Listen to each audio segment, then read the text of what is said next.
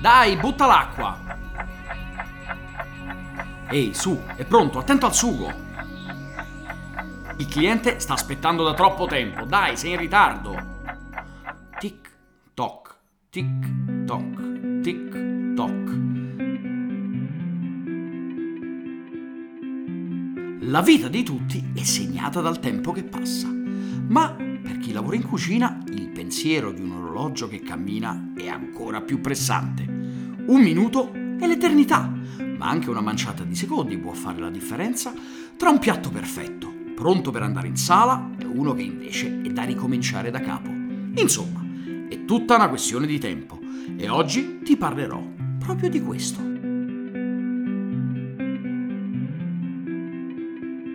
Io sono Alessandro Borghese e questi sono i miei Kitchen Podcast.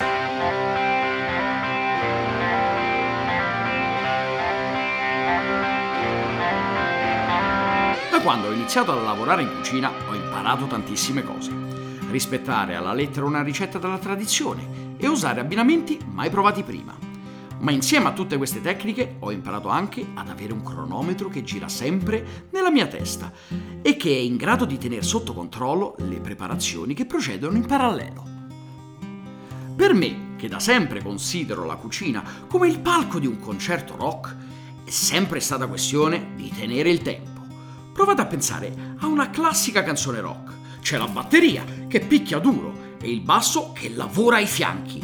Un tempo unico, battuto in maniera ossessiva, su cui poi si innesta la chitarra elettrica, che può aggiungersi agli altri due strumenti oppure ricamare un assolo.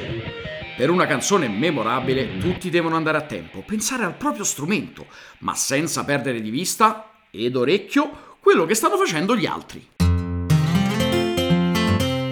La mia brigata funziona allo stesso modo. Io sono il chitarrista, ma se facessi tutto di testa mia, senza ascoltare gli altri, il concerto finirebbe presto. Per questo ho imparato a tenere in testa il mio ritmo e a farlo andare a tempo con chi lavora con me. E quel tic-toc, tic-toc costante è diventato una mia ossessione, ma anche una passione al punto che il tempo me lo porto dietro in qualsiasi cosa che faccio. Il mio orologio mentale ha un meccanismo precisissimo che non mi ha mai deluso e che mi ha fatto appassionare anche ai meccanismi veri e propri, quelli che vivono nella cassa di un segnatempo. Gli orologi mi piacciono tantissimo, da sempre. Una donna ha molti modi per viziarsi. Un gioiello, un paio di scarpe, una borsa. Gli uomini hanno molti meno accessori per sbizzarrirsi e gli orologi sono il giocattolo preferito di tanti bambini un po' cresciuti. Se pensi a un modello qualsiasi, pensi a delle lancette che si rincorrono per segnare il tempo che passa. Per me invece un orologio ha un compito diverso. Deve fermare il tempo. Non lo uso per sapere che ore sono, per quello in fondo basterebbe il telefono. Lo uso come ricordo di momenti importanti un po' come i tatuaggi che le persone si fanno per non scordare un qui e ora. Così per me esiste l'orologio che mi ha regalato mia moglie ad Amsterdam o quello che ho comprato durante il mio primo viaggio con le mie figlie. E non conta la marca o il valore. Pensa che uno di quelli a cui sono più affezionato è un modello di plastica, una replica da 30 euro di un orologio che ne vale molti molti di più. Insomma, un tarocco ma ci sono molto affezionato perché è il primo che mi ha regalato una persona per me molto importante. Se penso alla mia infanzia, ho un'immagine chiarissima dei miei genitori che indossano due orologi gemelli, stessa marca, stesso modello, in versione maschile e femminile. Per loro era un modo di sottolineare quanto fossero uniti e forse è lì che è nata la mia passione.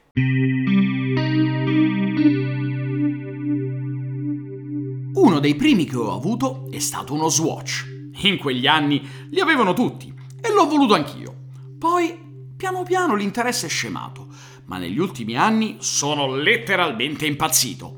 Te lo dico, questa puntata non durerà nemmeno 10 minuti, ma su questo argomento potrei andare avanti per ore.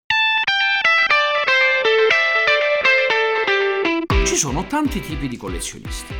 Quelli che comprano una sola marca, quelli che hanno una collezione di cronografi, chi vuole solo quelli da immersione e qui quelli da guerra. Io non sono così rigido. Piace variare e soprattutto mi piace quando un orologio è vissuto. Il vero divertimento per me è andare a scovare piccoli negozi di artigiani. Li cerco sempre quando sono in giro per l'Italia, per piacere o per registrare qualche puntata del mio programma. Mi piace andare in questi posti magici, a farmi raccontare le storie degli orologi che sono in vendita. Adoro quando il negoziante è in grado di darmi qualche aneddoto sui precedenti proprietari e impazzisco per tutti i segni lasciati dal tempo. Un graffio sul quadrante, una dedica sulla cassa. Per alcuni possono essere difetti, per me sono un punto di forza. Mi metto a fantasticare su chi sia la persona che l'ha ricevuto in regalo e in quale occasione, oppure se quel graffio particolare sia dovuto a qualche evento speciale. Tanti acquistano orologi e non li usano mai, si limitano ad ammirarli. Io no, io li uso tutti i giorni, ogni giorno, e li abbino rigorosamente con quel che ho indosso, anche perché ho un'altra malattia, i cinturini. Ne avrò almeno una cinquantina, di ogni tipo, in pelle, in gomma, in tessuto, in acciaio, in base a come sono vestito, li scelgo. Mi siedo al tavolino, prendo una lente e con pazienza sgancio tutto. Inserisco il cinturino e via, pronto per uscire. È un'operazione che richiede pazienza e precisione, ma che mi rilassa molto, così come mi rilassa accudire gli orologi che hanno bisogno di più attenzione, ovvero quelli che vanno caricati a mano. È un piccolo rito che ormai fa parte della mia routine e che mi dà particolare soddisfazione. E poi mi aiuta a caricare anche l'orologio che ho dentro di me e che da sempre mi assiste in cucina, soprattutto con quei piatti in cui il tempismo è tutto ad esempio, per i grandi lievitati, in cui serve una grande pazienza, perché tra una fase di lavorazione e l'altra possono passare anche 10-12 ore. Oppure in preparazioni che in apparenza sono semplici, quasi banali. Ad esempio, tu lo sai quanto tempo occorre per cucinare un perfetto uovo in camicia? Te lo dico io. Due minuti, 120 secondi, non uno di più, o il tuorlo rischia di diventare troppo solido. E allora addio goduria di quando lo rompi con la forchetta. Sono piatti e ingredienti che richiedono attenzione e cura. In una parola, esperienza, che guarda caso è qualcosa che migliora e si affina con il tempo. Come i vini, un'altra mia grande passione, di cui potrei parlare a lungo, ma inizio a sentire un suono che mi è molto familiare. Tic toc, tic toc, tic toc. È ora di tornare in cucina.